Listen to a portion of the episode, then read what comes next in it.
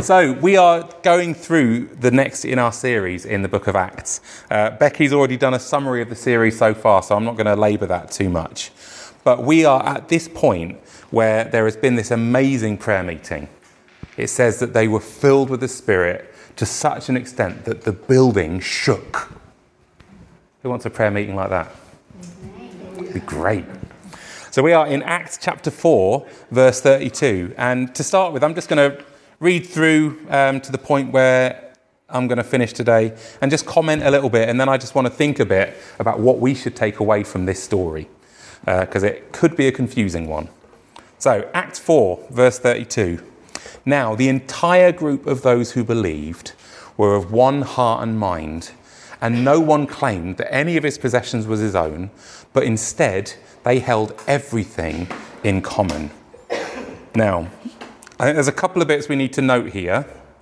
One is that this isn't being taught or imposed by the apostles. Yeah? This is a heart attitude that the Holy Spirit put into the people of God at this point in time in church history. It says they, the entire group of those who believed were of one heart and mind, and no one claimed that his possessions was his own. The apostles didn't say, Oi, those possessions are yours, they're not really yours. There are churches that try to do that these days, and it's horrible because that is not what was going on. What was going on was an extraordinary work of God's grace and leading to have this heart amongst themselves where what's mine is yours. And it wasn't even what's yours is mine, it's what's mine is yours. If you are in need. I think the other thing to notice is that it seems to be a one off.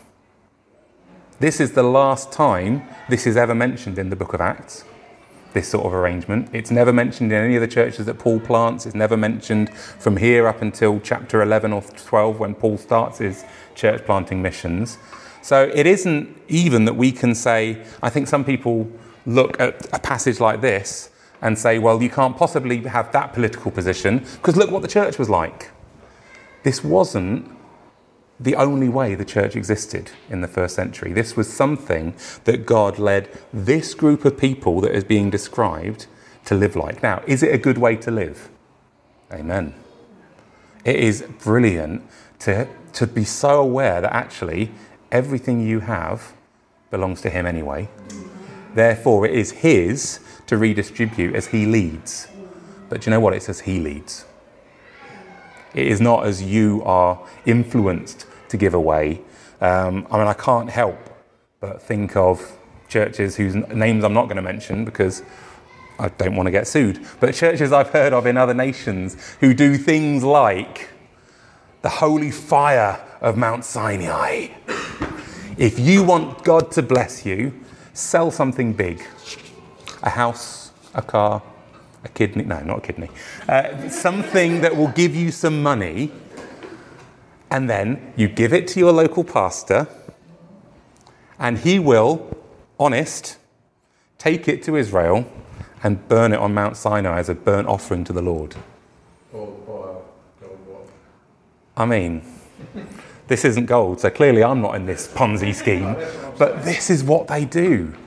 And people are sucked into it, and they've got the one testimony where it quote unquote worked. It may even be a plant. This is not what the apostles were doing. The apostles didn't actually say, sell the stuff that you've got. We'll see later on. This was not their encouragement. This was something grassroots that the people of God had in their heart to do. Yeah? We can't impose it like this.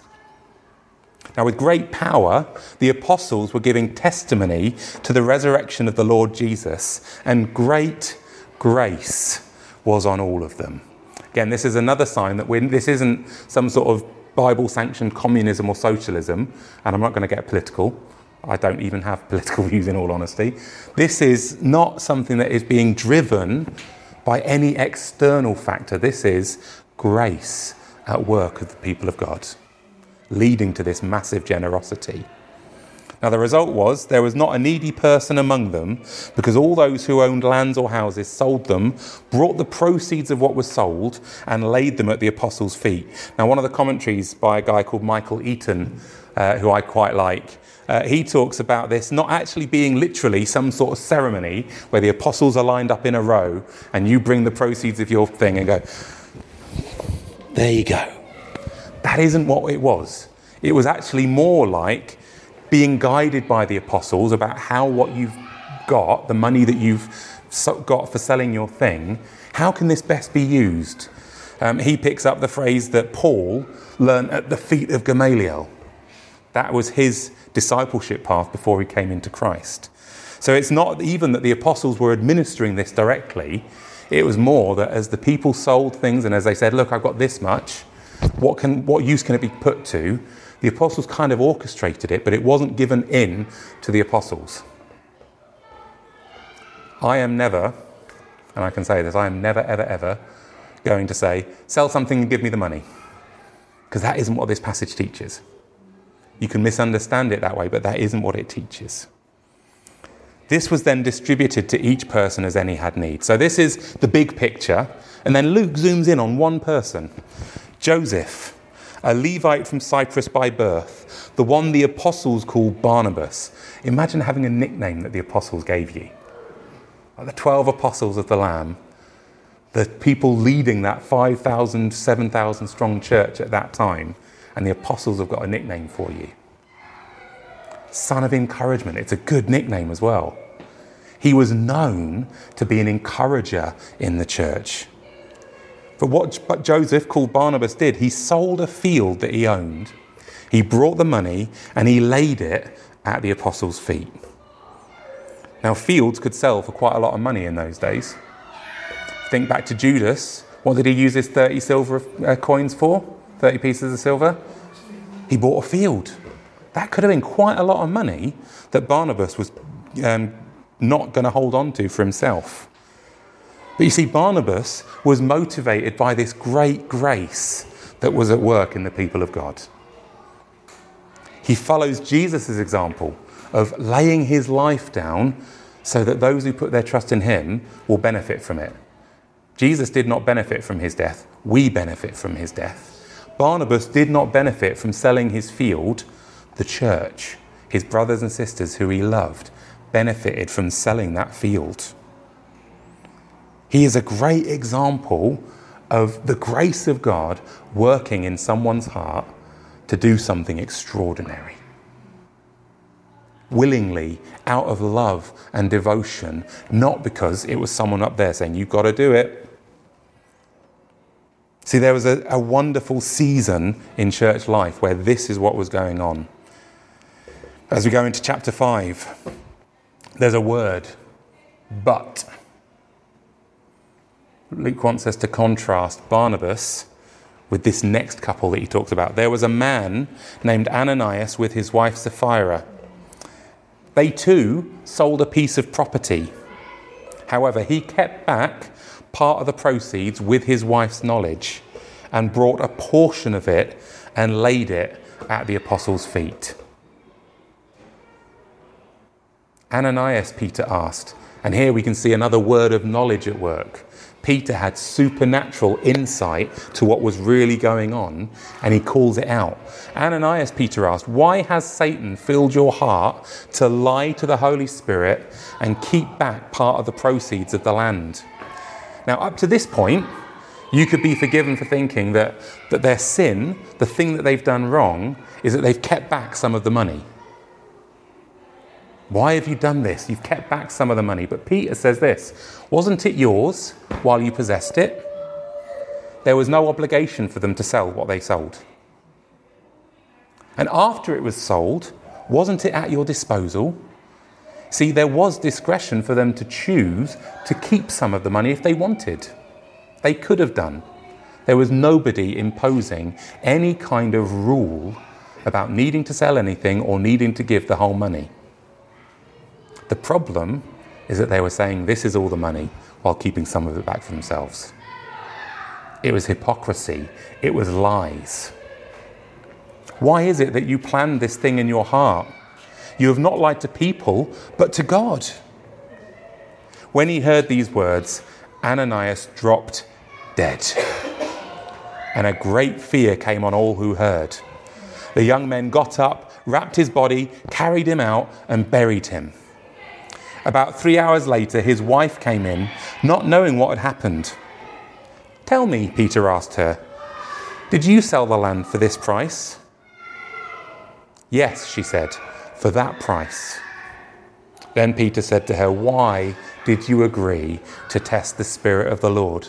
Look, the feet of those who have buried your husband are at the door, and they will carry you out too.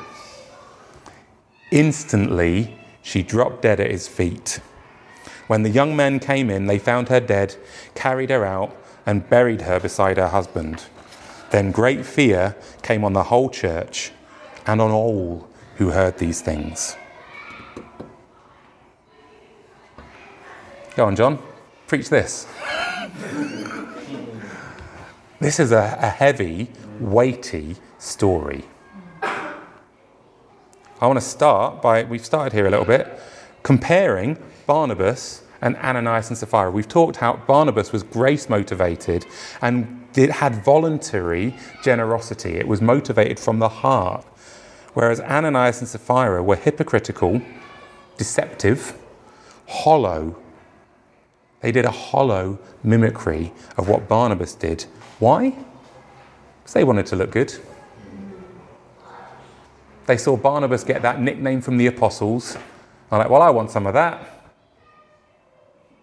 But they didn't want it so much that they were prepared to pay the whole price for it.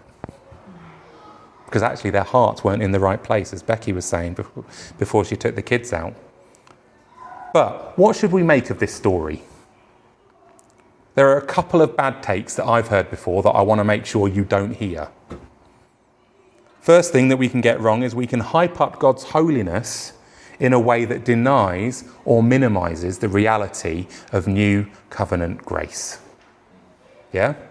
I have heard people point to this story and say, see, grace is good, yes, but remember, if you muck up, you can die. What grace is that? We can't read it that way. The other way I've heard it badly taught is used to underline the importance of giving and tithing faithfully and fully. I've heard people say things like, look, don't hold anything back. Look at Ananias and Sapphira. They held it back and they gave. You can't get that out of this passage. I'm sorry. If I, am never going to teach it, but if you ever hear anyone else teach it, take them back to verse 5, verse 3 and 4. It was yours. You didn't have to sell it. Hmm. It was your money once you sold it. You didn't have to give it all. That was Peter's talk. This is not about holding stuff back, no. Now, there are some common questions that people ask about Ananias and Sapphira that I've wrestled with a bit in preparing. The first one is were they even truly Christians? Maybe this is a sign, the way that they acted in this way is a sign that they weren't truly Christians. I don't know. I feel like to be part of the early church, you were supposed to have repented, expressed faith in Jesus, been baptized in water, and then received the Holy Spirit. God isn't going to pour his Holy Spirit out on someone that hasn't truly put their trust in Jesus. But equally, it doesn't say explicitly that they had received the Holy Spirit in that way. I'm making an assumption there. So maybe they were, maybe they weren't. The second question people ask is well, did God kill them? Bible doesn't actually say that God killed them. It says that they died, you could maybe infer that he did because it was involved in a word of knowledge. But if you go to Acts chapter 12, when Herod dies because he was full of pride, it explicitly says, An angel of the Lord struck him dead. So when Luke is aware that God killed someone, he'll say it. He doesn't say it here. Did God really kill them? Maybe, maybe not. I'm going to be a little bit non committal because I think there are valid reasons for believing either side. Luke doesn't tell us. Well, if God did kill them, why was this act deserving of death? Especially when you think of some of the similar misdeeds down through the ages, and even worse. If you think back to the 80s and the 90s with the televangelists misappropriating funds left, right, and centre, the church that I've already not mentioned the name of. There's all sorts of dodginess going on. Why aren't people dying today? If God really did kill them. The other question didn't Jesus die for this sin too? What was it about this sin that meant that they had to die? Well, I know that we can expect discipline from the Lord, but is this discipline or is this going back into judgment? Other question Will we see Ananias and Sapphira in the new heavens and the new earth? If they were truly Christians, yes. They'll be saved as through fire, like Paul talks about in 1 Corinthians 3, but they will be saved if they were truly Christians. And then this last one, which is the one that's always bothered me in my wrestles with, um, with grace, with accepting that God's grace is as good as the Bible seems to talk about it, I would read stories like this and say, See, I knew it wasn't good. I knew it wasn't as good as I've been told. So, if grace is preached last year, we went through a series on grace last year. If grace is true, what's going on here? Now, before I give you my take on it, and I'm going to give you my take because, as I say, there are different spins on this story that I think are valid. There are some principles that we need to hold as we study the Bible. Because you see, this is the Word of God. Amen? Yes. Every single word in this book is inspired, God breathed, full of the Holy Spirit. But we need to know how to read it. We need to know how to interpret it. We need to understand things as they are. So, the first thing, first principle that we need to hold as we study the Bible and work out what it means is don't make the Bible say things it doesn't actually say. It sounds really simple, but it's really, really difficult to get right. Because sometimes we read a word, and into that word we pour a whole load of meaning that might not actually be there in the Bible. But we have to be so careful. We've already touched on some of these. It doesn't say that God took their lives. You can infer it, you can imply it, but it isn't explicit in what Luke talks about, especially when you compare it with Herod in Acts 12. The other thing, it doesn't say that they were true Christians. There are hints that they may not have been. But it doesn't say that they weren't true Christians. I've heard people make a suggestion that Ananias and Sapphira were Pharisee infiltrators trying to take down the church from the inside. And I can see possible signs that it might be right, but Luke doesn't tell us that. I can't stand here and tell you that's what was going on and that's why it was good that they died. I'd love to be able to because it'd be super simple. I wouldn't have to wrestle with anything. But it's not in there. Equally, it isn't teaching us that we should hold nothing back. It doesn't teach a general principle of being serious with sin because we never know when God might get us. It doesn't tell us, if God did truly take their lives, why God took their lives. It doesn't.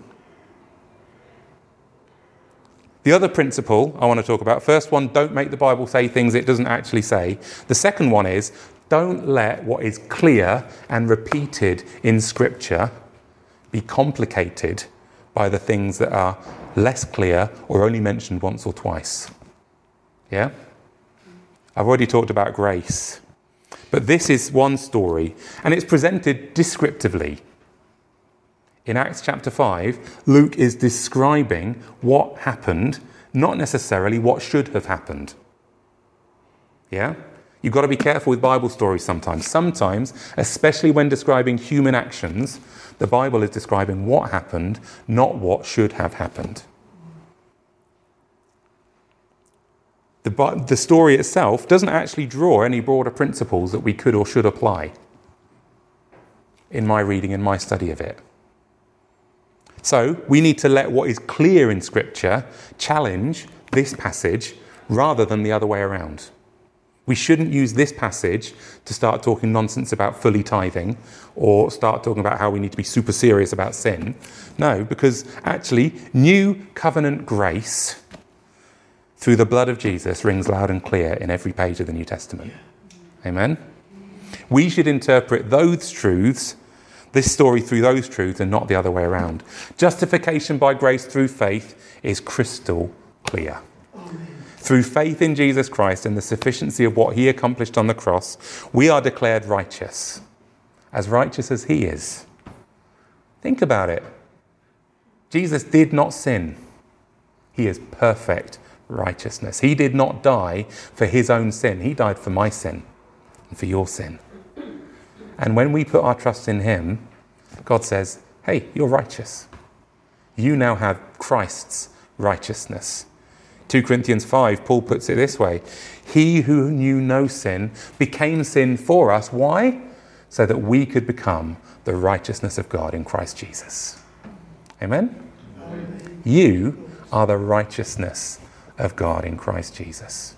You are perfect in His eyes.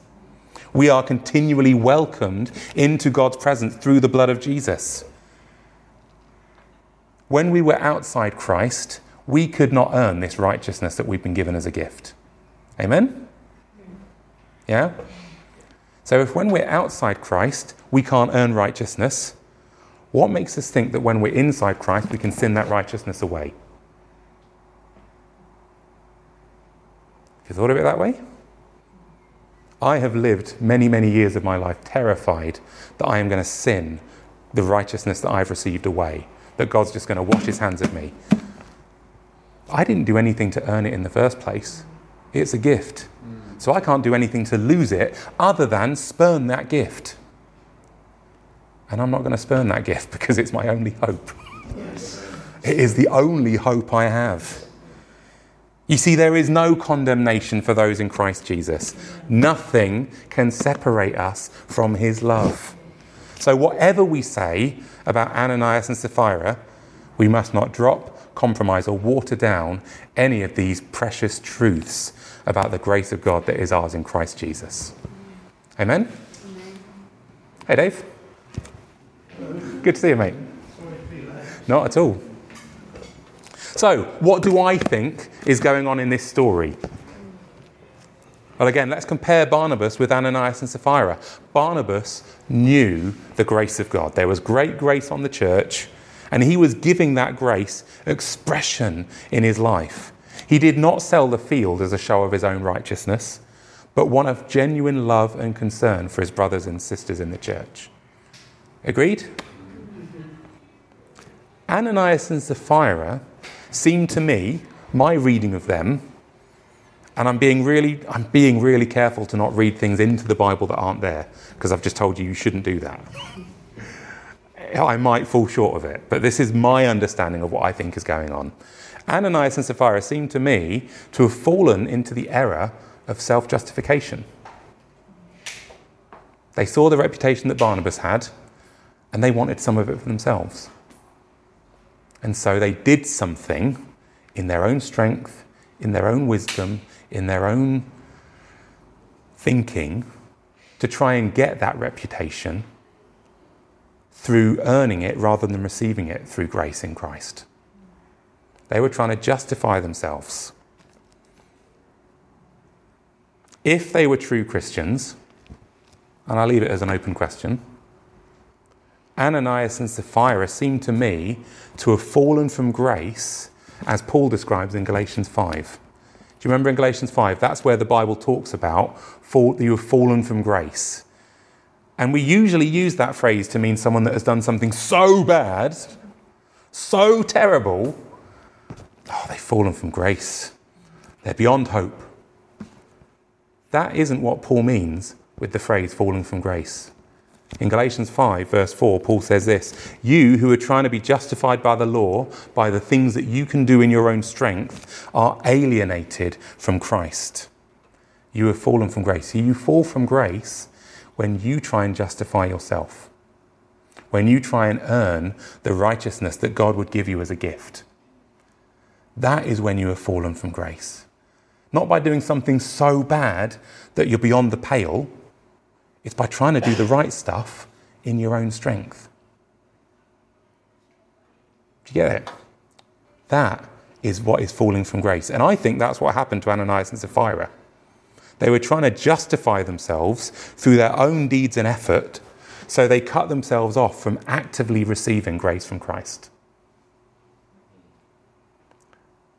Now, even if they had done what they probably should have done, even if they had given all the money so that at least they weren't guilty of lying to the Holy Spirit, they still would have fallen short of what Barnabas did. They still, it still would have been wood, hay, and straw that was going to burn on that day of judgment when Jesus comes back. 1 Corinthians 3, Paul talks about be careful how you build. Build with gold, silver, and precious stones, not wood, hay, and straw. And you build with gold, silver, and precious stones by building on Christ and Christ alone, not by your own deeds of goodness. So even if they'd given all the money, because of their heart motivation, they still would have fallen from grace and they still would have been in trouble. Because Paul also in Galatians 5 outlines the principle that those who seek to be justified by the law must obey the whole law or else fall under the curse. And that looks strikingly like what happened to Ananias and Sapphira to me. Now, if they had rested in Christ, trusting that He was enough for them, forgetting about their reputations, I believe they would have experienced blessings and true transformation through that grace. And that could have led them to be another Barnabas. If they had rested in what Jesus wanted to give them as a gift perfect, spotless righteousness without doing anything for it other than trusting in Him they would have had a revolution in their hearts and they would have had that sort of reputation. But as it is, they turned back to rely on what they could do to justify themselves, coming back under the curse of the law. And then the trouble is, they broke the law because they lied. In effect, by trying to justify themselves, they're saying, Jesus, what you did isn't enough for me. I'm going to do this so that I can look good instantly coming under the law again. And then I'm not going to do what the law says, which is be honest. For me, that is why Ananias and Sapphira died. And I'm not saying God killed them, because I can't say that from the passage. I'm saying they died because they came back under the curse of the law. But that's my take. If you study it and see it differently, we can still be part of, we can still be friends, we can still be part of the same church. Because the passage itself just talks about what happened. But how do we avoid their fate? Who wants to avoid being killed in front of the whole church? I do, especially because I'm speaking right now in front of you all. How do we avoid their fate? I'll tell you how we don't avoid their fate. We don't avoid their fate by trying really, really, really, really, really, really, really hard to live free from sin and hypocrisy. Because that's the fall away from grace again. That's us trying to do it ourselves.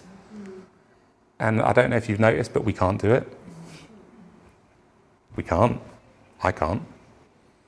I mean, my wife will tell you I'm perfect, but that's because she does. that was the look I wanted. Thank you. My wife will tell you I'm not perfect. Perfect for her, maybe. Maybe. But in the big scheme of things, I have faults. I, ha- I have faults. I confess to you all, I have faults. Haven't we all? No, especially me. Do you know what? I'll, I'll, I'll move on. We cannot avoid Ananias and Sapphira's fate by trying really, really, really, really, really, really hard. Because the whole reason we came into faith is because we realized we couldn't do it anyway. We avoid their fate by putting all our faith and trust in Christ Jesus. Amen? We are made righteous, fully righteous, by trusting Him and trusting Him alone. If you haven't known that for yourself, and I think everyone in this room has, but if anyone listening to this online hasn't known that for themselves, if you are struggling with guilt and condemnation because of things you've done, there is on offer to you perfect righteousness by just trusting that Jesus took your sin upon himself on the cross. Amen. Trusting that what he did is enough and will always be enough. We can avoid their fate by resting and abiding in Christ, trusting that he is all we need and that we are secure in him. Amen. We can avoid their fate by resisting envy and jealousy By rejoicing in God's grace. They looked at Barnabas and saw what they lacked and tried to remedy it themselves rather than looking to God and saying, Thank you that you accept me, even though I have these faults, even though I have this lack. See, God's grace is the great leveler of all God's people. We all need it, and we're never going to stop needing it. When we've been there 10,000 years, bright shining as the sun, we've no less days to sing his praise than when we first began because we are going to still rely on that amazing, amazing grace. How do we avoid their fate? Resist any attempts to rely on yourself or make yourself look good. I put gel in my hair this morning. Does it look good? No. Good. Didn't want it to anyway, Eddie. Resist any attempts to make yourself look. I'm not talking about not looking after yourself. Yeah? You can take this to extremes, and people have done it in church history. They've gone and lived in the desert on their own. They've eaten flies and got stinky and dirty and not looked after themselves. No, Jesus says when you fast, oil your hair, dress yourself, make it a thing between you and God. I'm not saying don't look after yourself. What I am saying is don't brag about the things you're doing. Don't try and do stuff. You can come in, Mum. Don't try and do stuff that makes yourself look good. Amen? Because you're never going to be good enough, and Jesus is already good enough. Yes. How do we avoid their fate? Last one. Know that you are fully accepted in Christ. And knowing that you are fully accepted in Christ should mean that we can cultivate openness and honesty with God and with one another. I'm not saying we have to share our deepest, darkest struggles with one another, because there is wisdom and propriety as well. But you know what? We don't have to pretend we're something we're not. We really don't. I am accepted by Jesus. If you have put your trust in Him, you are accepted by Jesus. You need to do nothing else. And as you learn to rest in that, you can avoid Ananias and Sapphira's fate. Amen? Amen. Should we stand and worship? Lord Jesus, I want to thank you that for all my faults, for all my failures, you accept me. Not because of who I am, but because I trust in you. Lord Jesus, I pray that for my brothers and sisters here in this room, that if there is any sense of lack, any sense of inadequacy, any sense of not being enough, Lord Jesus, that you will minister grace to their hearts right now. Lord, that you would cause us to look to you, to look to the cross, and see there our sufficiency. To look to the empty tomb and see there our guarantee of life and access to the Father. Lord Jesus, that we would not rest anymore on what we can do, but wholly on what you can do in us.